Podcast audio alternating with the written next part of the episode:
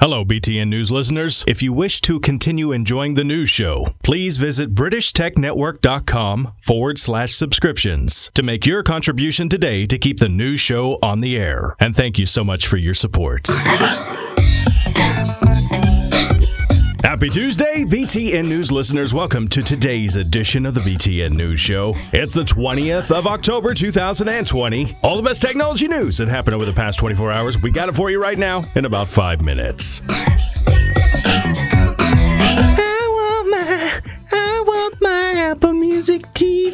Yeah, it doesn't really ring well, does it? Plus, my singing voice is absolutely horrible. And if I sing anymore, Dire Straits might sue me. But in case you hadn't heard, Apple Music, yep, they've launched a TV channel. Calling it Apple Music TV. It is a free 24 hour live stream of popular music videos. If it sounds familiar to you, yeah, it's probably what MTV was back in the early 80s. With current artists, of course. On top of this, every Friday, the channel will host video premieres at noon. That's Eastern U.S. time, by the way. And will also be home to other original content that's made just for Apple Music television. Things like concert films, interviews, yeah, probably things from past even iTunes festival events. Gosh knows no festivals are going on right now, so they'll probably have to rely on old content. In fact, right now, as the kickoff for the channel, Apple is counting down the top 100 most streamed songs on Apple Music. Unfortunately, right now, Apple Music TV only available in the US, but we are hearing they plan on rolling it out elsewhere sometime in the near future.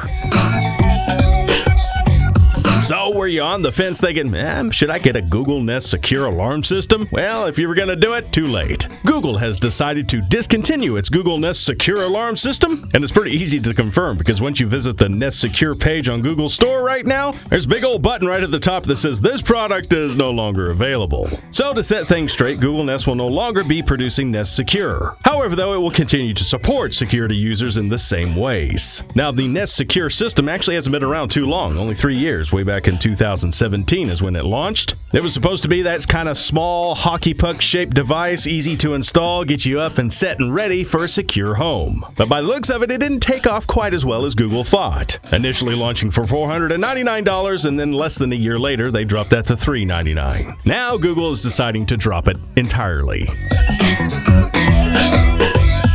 Looks like the iPhone 12's looking pretty good on the first day of pre orders. From what we're hearing, they've actually doubled those of iPhone 11. Yeah, this is according to our main man Ming over there in China. Apparently, Apple has sold between 1.7 million and 2 million units of the iPhone 12 in its first 24 hours of pre order. Compare that to the iPhone 11, which actually only reached up to 800,000 orders. Now, we also know that Apple's also launching the iPhone 12 in two other sizes next month the bigger size and the smallest, which could actually see an even bigger increase in sales even though that remains to be seen. Though analysts are saying, aka stockholders, are expecting the iPhone 12 to be Apple's biggest smartphone launch ever. Well, analysts, it's for us consumers to decide that one.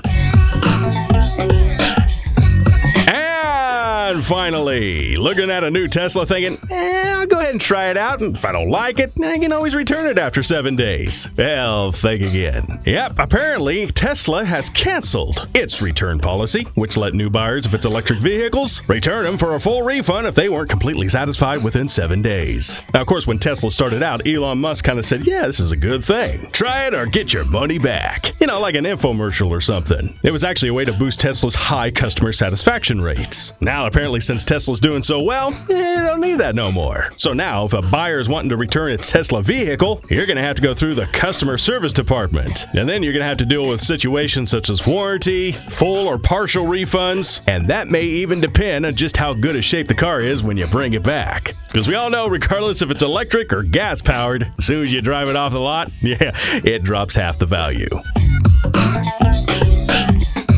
Got a story and no one else is listening? Send it our way at BritishTechNews at gmail.com. Our website, BritishTechNetwork.com. Over there, you can get subscribed to all the BTN podcasts. You can also support the new show over there and help us keep us on the air and ad free for you. So if you love what we do here at the new show, visit BritishTechNetwork.com forward slash subscriptions. Literally, for as little as $5 a month, you can help keep the new show on the air.